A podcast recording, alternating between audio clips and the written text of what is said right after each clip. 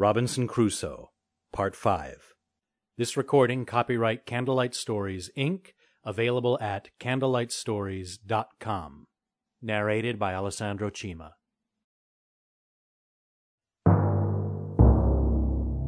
A Candlelight Stories audio production. The Life and Strange Surprising Adventures of Robinson Crusoe, of York, Mariner by Daniel Defoe. It cost me much labor and many days before all these things were brought to perfection, and therefore I must go back to some other things which took up some of my thoughts. At the same time it happened, after I had laid my scheme for the setting up my tent and making the cave, that a storm of rain falling from a thick dark cloud, a sudden flash of lightning happened, and after that a great clap of thunder, as is naturally the effect of it. I was not so much surprised with the lightning as I was with a thought which darted into my mind as swift as the lightning itself. Oh, my powder! My very heart sunk within me when I thought that at one blast all my powder might be destroyed, on which not my defense only, but the providing me food, as I thought, entirely depended.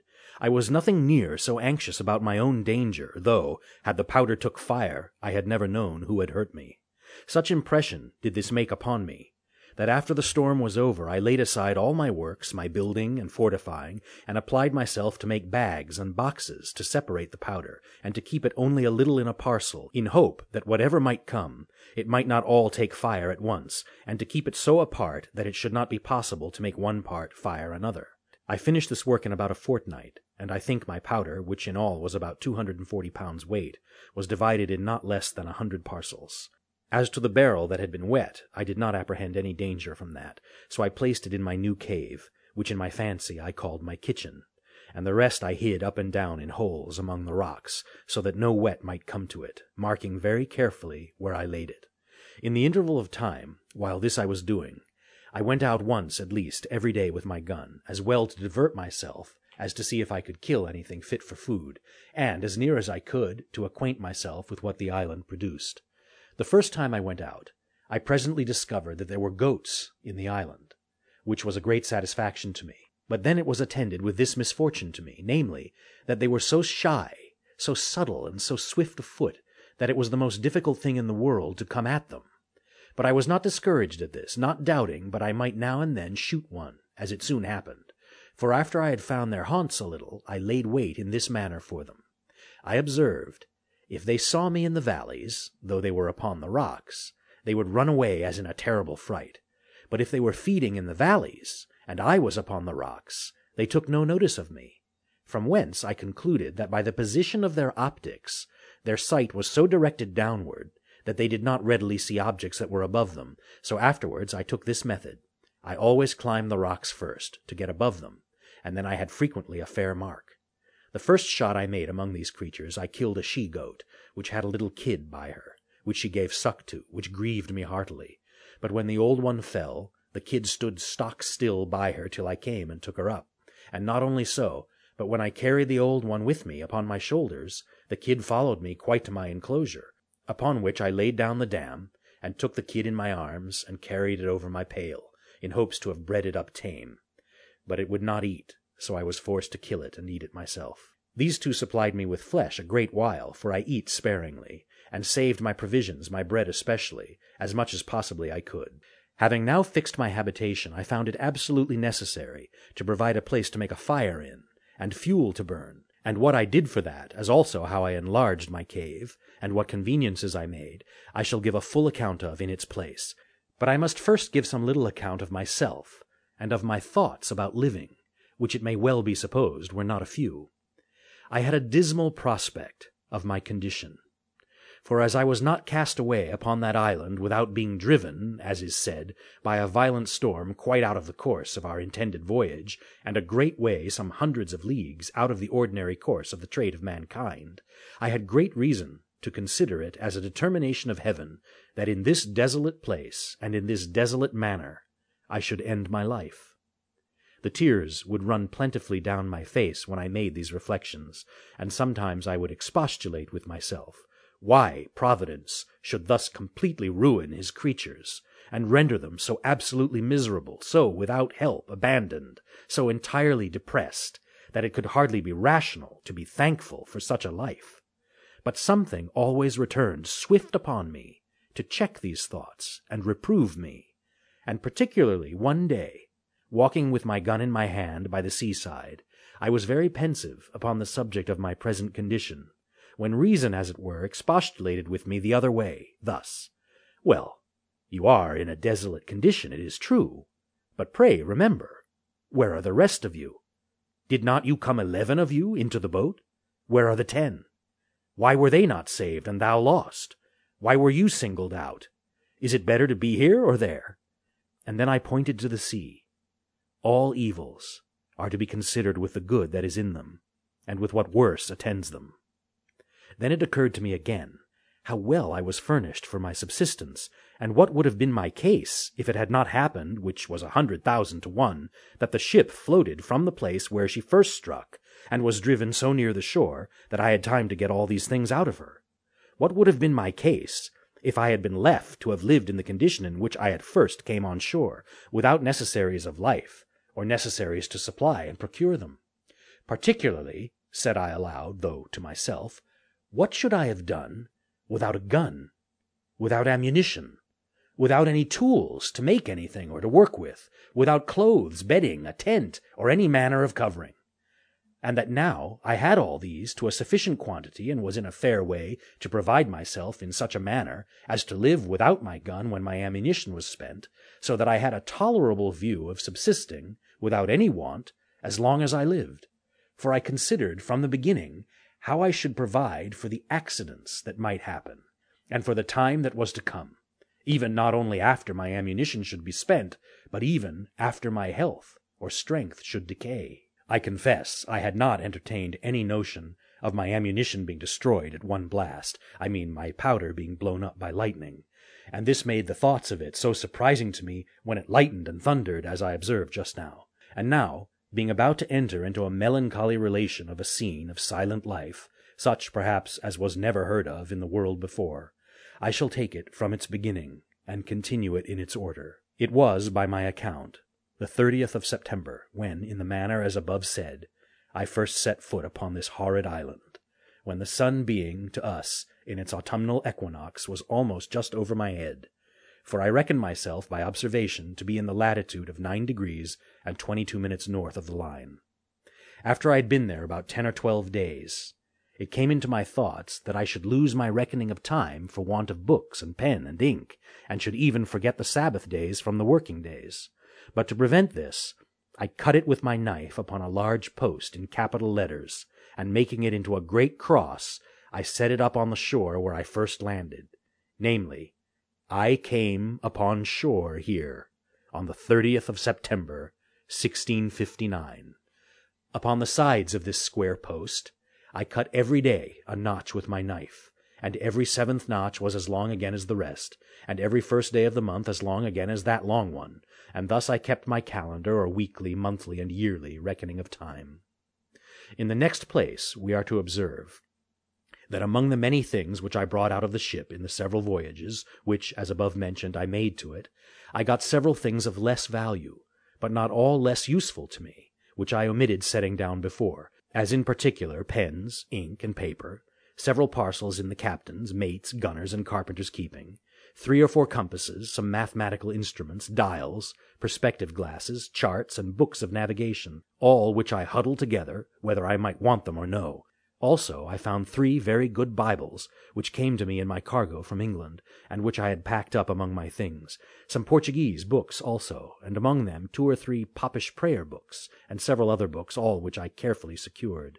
And I must not forget that we had in the ship a dog and two cats, of whose imminent history I may have occasion to say something in its place, for I carried both the cats with me, and as for the dog, he jumped out of the ship of himself, and swam on shore to me the day after I went on shore with my first cargo, and was a trusty servant to me many years. I wanted nothing that he could fetch me, or any company that he could make up to me. I only wanted to have him talk to me. But that he could not do. As I observed before, I found pen, ink, and paper, and I husbanded them to the utmost, and I shall show that while my ink lasted, I kept things very exact, but after that was gone I could not, for I could not make any ink by any means that I could devise. And this put me in mind that I wanted many things notwithstanding all that I had amassed together, and of these this of ink was one, as also spade, pickaxe, and shovel, to dig or remove the earth, needles, pins, and thread. As for linen, I soon learned to want that without much difficulty.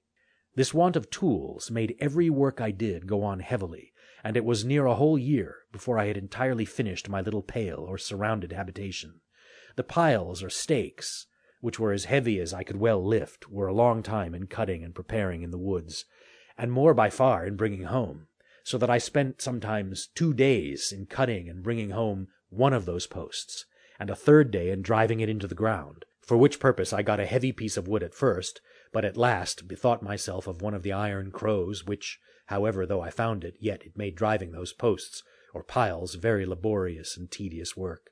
But what need I have been concerned at the tediousness of anything I had to do, seeing I had time enough to do it in, nor had I any other employment if that had been over, at least that I could foresee, except the ranging of the island to seek for food, which I did more or less every day.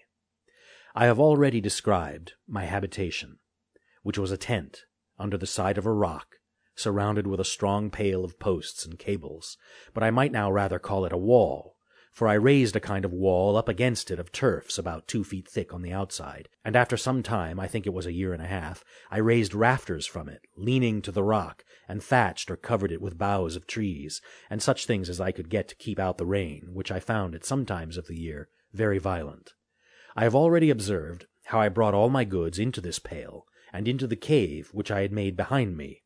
But I must observe, too, that at first this was a confused heap of goods, which, as they lay in no order, so they took up all my place, I had no room to turn myself. So I set to work to enlarge my cave and work farther into the earth, for it was a loose, sandy rock, which yielded itself easily to the labor I bestowed on it. And so when I found I was pretty safe as to beasts of prey, I worked sideways to the right hand into the rock, and then turning to the right again, worked quite out and made me a door to come out on the outside of my pale or fortification. This gave me not only egress and regress, as it were a back way to my tent and to my storehouse, but gave me room to stow my goods.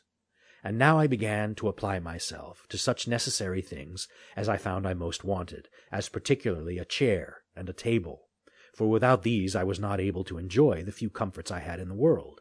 I could not write or eat or do several things with so much pleasure without a table. So I went to work. And here I must needs observe that as reason is the substance and original of the mathematics, so by stating and squaring everything by reason, and by making the most rational judgment of things, every man may be in time master of every mechanic art. I had never handled a tool in my life and yet in time, by labor, application, and contrivance, I found at last that I wanted nothing but I could have made it, especially if I had had tools. However, I made abundance of things, even without tools, and some with no more tools than an adze and a hatchet, which perhaps were never made that way before, and that with infinite labor. For example, if I wanted a board, I had no other way but to cut down a tree, set it on a hedge before me, and hew it flat on either side with my axe, till I had brought it to be as thin as a plank, and then dub it smooth with my adze. It is true, by this method I could make but one board out of a whole tree, but this I had no remedy for but patience, any more than I had for the prodigious deal of time and labor which it took me up to make a plank or a board. But my time or labor was little worth, and so it was as well employed one way as another. However, I made me a table and a chair, as I observed above, in the first place, and this I did out of the short pieces of boards which I brought on my raft from the ship. But when I had wrought out some boards, as above, I made large shelves, of the breadth of a foot and a half, one over another, all along one side of my cave, to lay all my tools, nails, and ironwork, and, in a word, to separate everything at large in their places, that I might come easily at them. I knocked pieces into the wall of the rock to hang my guns and all things that would hang up, so that had my cave been to be seen, it looked like a general magazine of all necessary things, and I had everything so ready at my hand that it was a great pleasure to me to see all my goods in such order, and especially to find my stock of all necessaries so great. And now it was that I began to keep a journal of every day's employment. For indeed, at first I was in too much hurry, and not only hurry as to labor, but in too much discomposure of mind, and my journal would have been full of many dull things. I shall here give you the copy, though in it will be told many particulars over again, as long as it lasted, for having no more ink, I was forced to leave it off. The Journal September 30, 1659 I, poor miserable Robinson Crusoe, being shipwrecked during a dreadful storm, in the offing, came on shore on this dismal, unfortunate island, which I called the Island of Despair, all the rest of the ship's company being drowned, and myself almost dead. All the rest of that day I spent in afflicting myself at the dismal circumstances I was brought to, namely, I had neither food, house, clothes, weapon, nor place to fly to, and in despair of any relief saw nothing but death before me, either that I should be devoured by wild beasts, murdered by savages, or starved to death for want of food. At the approach of night I slept in a tree, for fear of wild creatures, but slept soundly though it rained all night. October 1. In the morning I saw, to my great surprise, the ship had floated with the high tide, and was driven on shore again much nearer the island, which as it was some comfort on one hand, for seeing her sit upright, and not broken to pieces, I hoped, if the wind abated, I might get on board and get some food or necessaries out of her for my relief. So, on the other hand, it renewed my grief at the loss of my comrades, who I imagined, if we had all stayed on board, might have saved the ship, or at least that they would not have been all drowned as they were, and that, had the men been saved, we might perhaps have built us a boat out of the ruins of the ship, to have carried us to some other part of the world. I spent great part of this day in perplexing myself on these things, but at length, seeing the ship almost dry, I went upon the sand as near as I could, and then swam on board. This day also it continued raining, though with no wind at all. From the first of October to the twenty-fourth, all these days entirely spent in making several voyages to get all I could out of the ship, which I brought on shore every tide of flood upon rafts. Much rain also in these days, though with some intervals of fair weather, but it seems this was the rainy season. October 20. I overset my raft, and all the goods I had got upon it, but being in shoal water, and the things being chiefly heavy, I recovered many of them when the tide was out. October 25. It rained all night and all day, with some gusts of wind, during which time the ship broke in pieces, the wind blowing a little harder than before, and was no more to be seen except the wreck of her, and that only at low water.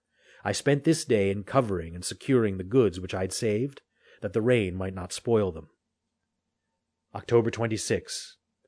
I walked about the shore almost all day, to find out a place to fix my habitation, greatly concerned to secure myself from any attack in the night, either from wild beasts or men. Toward night I fixed upon a proper place under a rock, and marked out a semicircle for my encampment, which I resolved to strengthen with a work, wall, or fortification made of double piles, lined within with cables, and without with turf.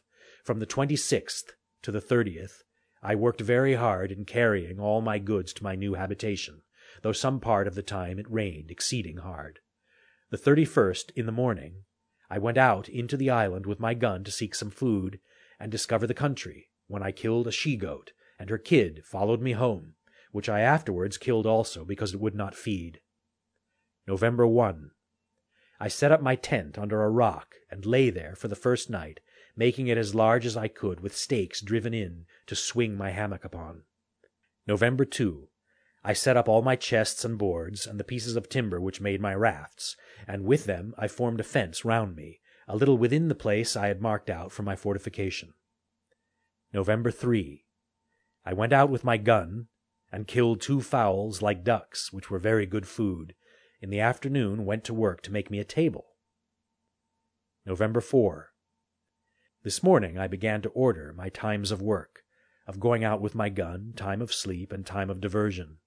Every morning I walked out with my gun for two or three hours, if it did not rain, then employed myself to work till about eleven o'clock, then eat what I had to live on, and from twelve to two I lay down to sleep, the weather being excessive hot, and then in the evening to work again.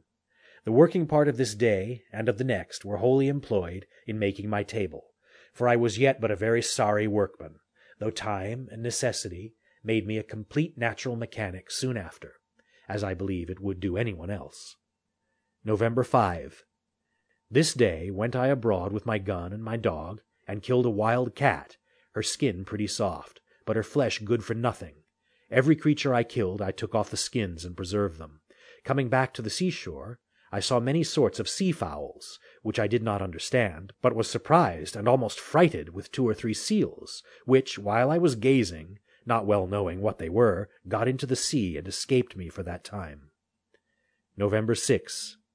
After my morning walk, I went to work with my table again, and finished it, though not to my liking, nor was it long before I learned to mend it.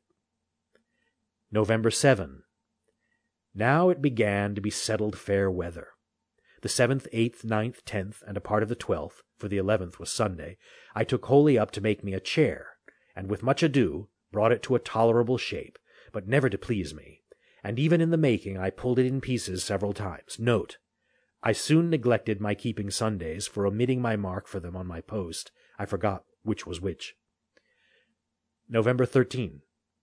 This day it rained, which refreshed me exceedingly, and cooled the earth but it was accompanied with terrible thunder and lightning, which frighted me dreadfully for fear of my powder. As soon as it was over, I resolved to separate my stock of powder into as many little parcels as possible, that it might not be in danger. November 14, 15, 16.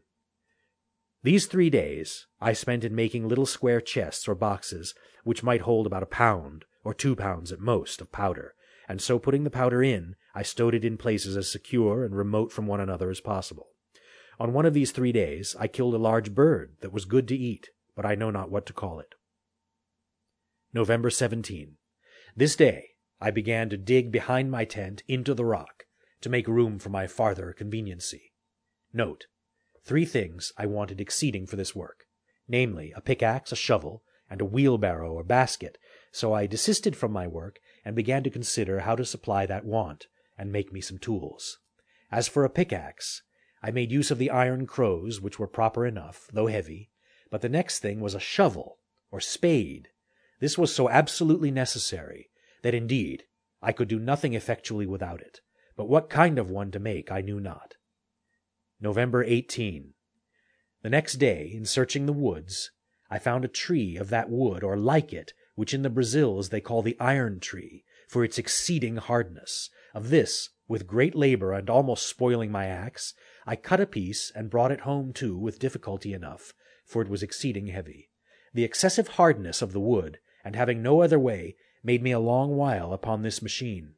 For I worked it effectually by little and little into the form of a shovel or spade, the handle exactly shaped like ours in England, only that the broad part having no iron shod upon it at bottom, it would not last me so long. However, it served well enough for the uses which I had occasion to put it to, and never was a shovel, I believe, made after that fashion or so long in the making. I was still deficient, for I wanted a basket or a wheelbarrow. A basket I could not make, by any means, having no such things as twigs that would bend to make wickerware, at least none yet found out, and as to the wheelbarrow, I fancied I could make all but the wheel, but that I had no notion of, neither did I know how to go about it. Besides, I had no possible way to make the iron gudgeons for the spindle or axis of the wheel to run in, so I gave it over. And so, for carrying away the earth which I dug out of the cave, I made me a thing like a hod, which the laborers carry mortar in when they serve the bricklayers.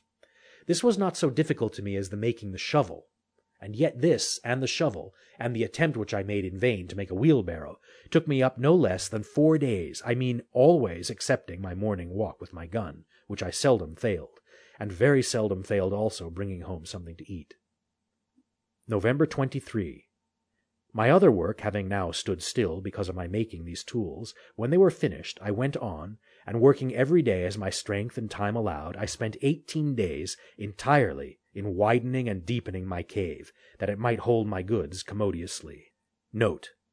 During all this time I worked to make this room or cave spacious enough to accommodate me as a warehouse or magazine, a kitchen, a dining room, a cellar. As for my lodging, I kept to the tent, except that sometimes in the wet season of the year it rained so hard that I could not keep myself dry, which caused me afterwards to cover all my place with my pale and long poles in the form of rafters leaning against the rock, and load them with flags and large leaves of trees like a thatch. December 10. I began now to think my cave or vault finished, when on a sudden, it seems I had made it too large, a great quantity of earth fell down from the top on one side, so much that in short it frighted me, and not without reason too, for if I had been under it I had never wanted a grave digger. Upon this disaster I had a great deal of work to do over again, for I had the loose earth to carry out, and, which was of more importance, I had the ceiling to prop up, so that I might be sure no more would come down. December 11.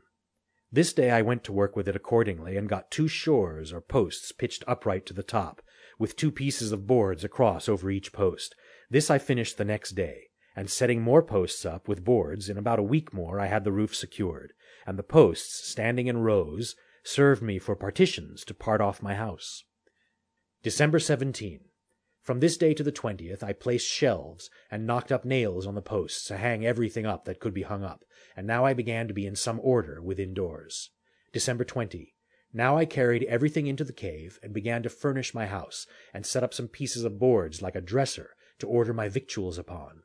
But boards began to be very scarce with me, also I made me another table. December 24. Much rain all night and all day, no stirring out. December 25. Rain all day. December 26. No rain and the earth much cooler than before, and pleasanter. December 27. Killed a young goat and lamed another, so that I caught it and led it home by a string. When I had it home, I bound and splintered up its leg, which was broke.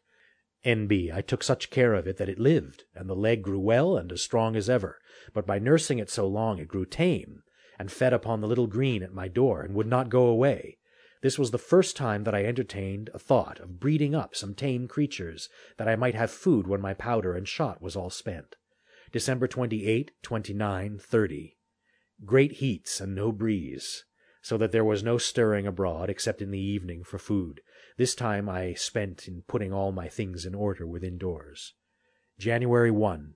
Very hot still, but I went abroad early and late with my gun and lay still in the middle of the day. This evening, going farther into the valleys which lay towards the centre of the island, I found there was plenty of goats, though exceeding shy and hard to come at. However, I resolved to try if I could not bring my dog to hunt them down. January 2. Accordingly, the next day, I went out with my dog, and set him upon the goats. But I was mistaken, for they all faced about upon the dog, and he knew his danger too well, for he would not come near them. January 3. I began my fence or wall, which, being still jealous of my being attacked by somebody, I resolved to make very thick and strong. N.B. This wall being described before, I purposely omit what was said in the journal. It is sufficient to observe that I was no less time than from the 3rd of January to the 14th of April working, finishing, and perfecting this wall though it was no more than about twenty four yards in length, being a half circle from one place in the rock to another place about eight yards from it, the door of the cave being in the centre behind it. All this time I worked very hard, the rains hindering me many days, nay, sometimes weeks together, but I thought I should never be perfectly secure until this wall was finished, and it is scarce credible what inexpressible labor everything was done with, especially the bringing piles out of the woods and driving them into the ground, for I made them much bigger than I need to have done. When this wall was finished, and the outside double fence with a turf wall raised up close to it, I persuaded myself that if any people were to come on shore there, they would not perceive anything like a habitation, and it was very well I did so, as may be observed hereafter upon a very remarkable occasion.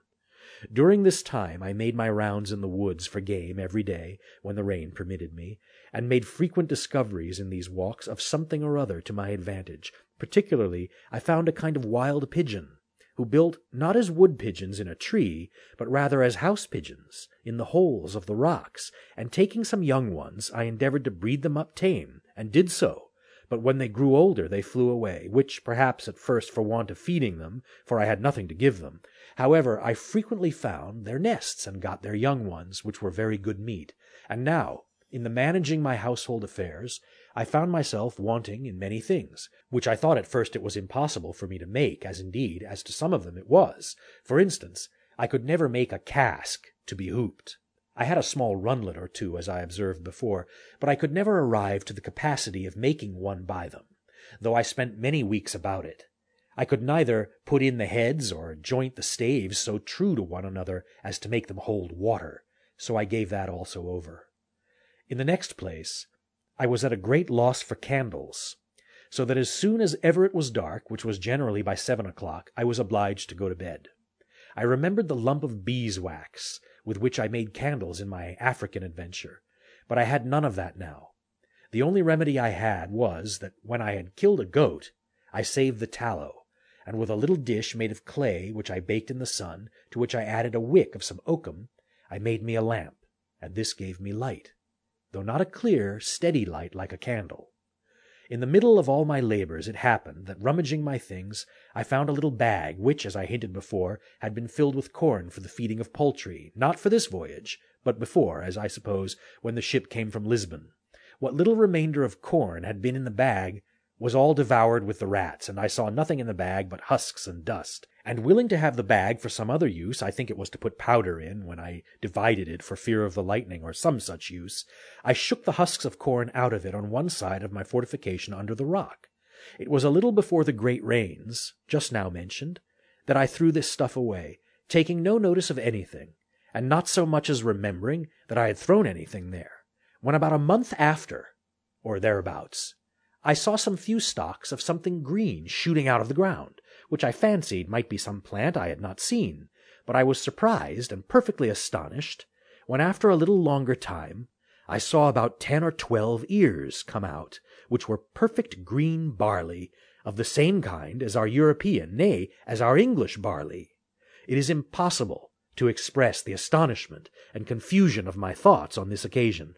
I had hitherto acted upon no religious foundation at all. Indeed, I had very few notions of religion in my head, or had entertained any sense of anything that had befallen me otherwise than as a chance, or as we lightly say, what pleases God, without so much as inquiring into the end of Providence in these things, or his order in governing events in the world. But after I saw barley grow there, in a climate which I knew was not proper for corn, and especially that I knew not how it came there, it startled me strangely, and I began to suggest that God had miraculously caused this grain to grow without any help of seed sown, and that it was so directed purely for my sustenance on that wild, miserable place. This touched my heart a little, and brought tears out of my eyes, and I began to bless myself that such a prodigy of nature should happen upon my account. And this was the more strange to me, because I saw near it still, all along by the side of the rock, some other straggling stalks, which proved to be stalks of rice, and which I knew because I had seen it grow in Africa when I was ashore there. I not only thought these the pure productions of Providence for my support, but not doubting but that there was more in the place, I went all over that part of the island where I had been before, peeping in every corner and under every rock to see for more of it, but I could not find any. At last it occurred to my thought that I had shook a bag of chicken's meat out in that place, and then the wonder began to cease. And I must confess, my religious thankfulness to God's providence began to abate too, upon discovering that all this was nothing but what was common, though I ought to have been as thankful for so strange and unforeseen a providence as if it had been miraculous. For it was really the work of Providence, as to me, that should order or appoint ten or twelve grains of corn to remain unspoiled, when the rats had destroyed all the rest, as if it had been dropped from heaven; as also that I should throw it out in that particular place, where, it being in the shade of a high rock, it sprang up immediately, whereas if I had thrown it anywhere else at that time, it had been burnt up and destroyed. I carefully saved the ears of this corn, you may be sure, in their season, which was about the end of June, and laying up every corn, I resolved to sow them all again, hoping in time to have some quantity sufficient to supply me with bread.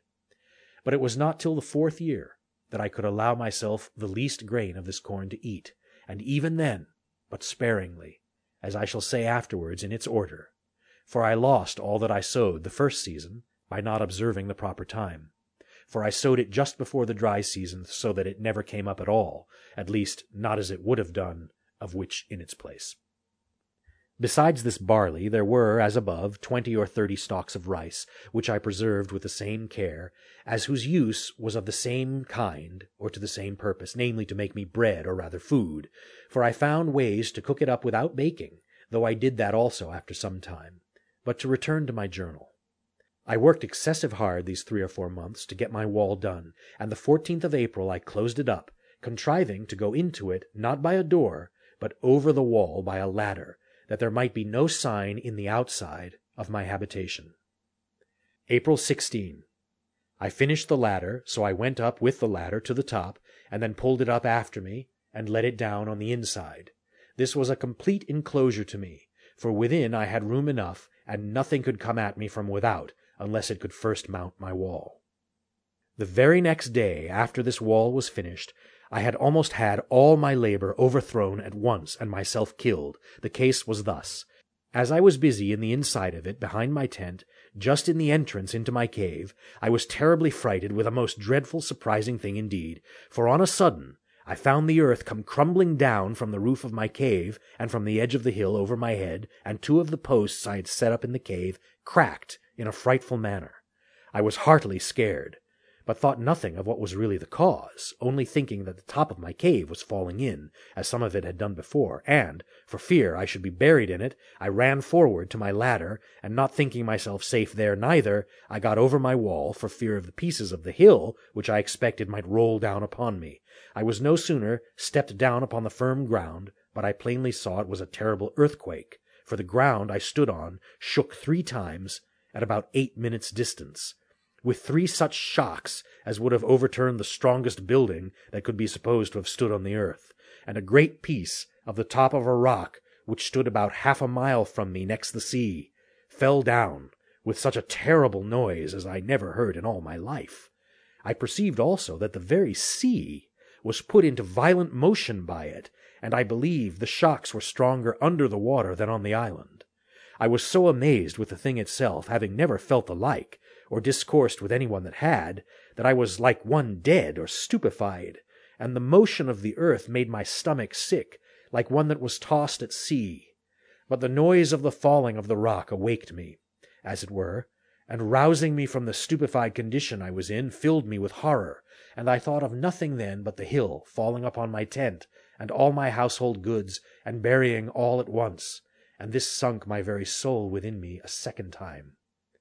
After the third shock was over, and I felt no more for some time, I began to take courage, and yet I had not heart enough to get over my wall again, for fear of being buried alive, but sat still upon the ground, greatly cast down and disconsolate, not knowing what to do. All this while I had not the least serious religious thought, nothing but the common Lord have mercy upon me, and when it was over, that went away too. While I sat thus, I found the air overcast, and grow cloudy as if it would rain. Soon after that the wind rose by little and little, so that in less than half an hour it blew a most dreadful hurricane. The sea was all on a sudden covered over with foam and froth. The shore was covered up with the breach of the water, the trees were torn up by the roots, and a terrible storm it was, and this held about three hours, and then began to abate, and in two hours more it was stark calm, and began to rain very hard. All this while I sat upon the ground, very much terrified and dejected, when on a sudden it came into my thoughts that these winds and rain being the consequences of the earthquake, the earthquake itself was spent and over, and that I might venture into my cave again. With this thought my spirits began to revive, and the rain also helping to persuade me, I went in and sat down in my tent. But the rain was so violent that my tent was ready to be beaten down with it, and I was forced to go into my cave, though very much afraid and uneasy, for fear it should fall on my head. This violent rain forced me to a new work, namely, to cut a hole through my new fortification like a sink to let water go out, which would else have drowned my cave. After I'd been in my cave some time, and found still no more shocks of the earthquake followed, I began to be more composed. And now, to support my spirits, which indeed wanted it very much, I went to my little store and took a small sup of rum, which however I did then, and always very sparingly, knowing I could have no more when that was gone. It continued raining all that night and a great part of the next day, so that I could not stir abroad.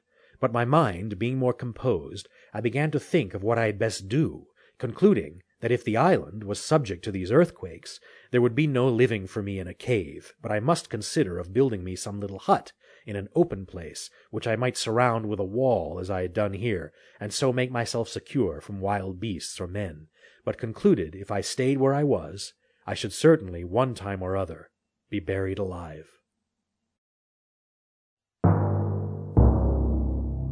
A Candlelight Stories audio production.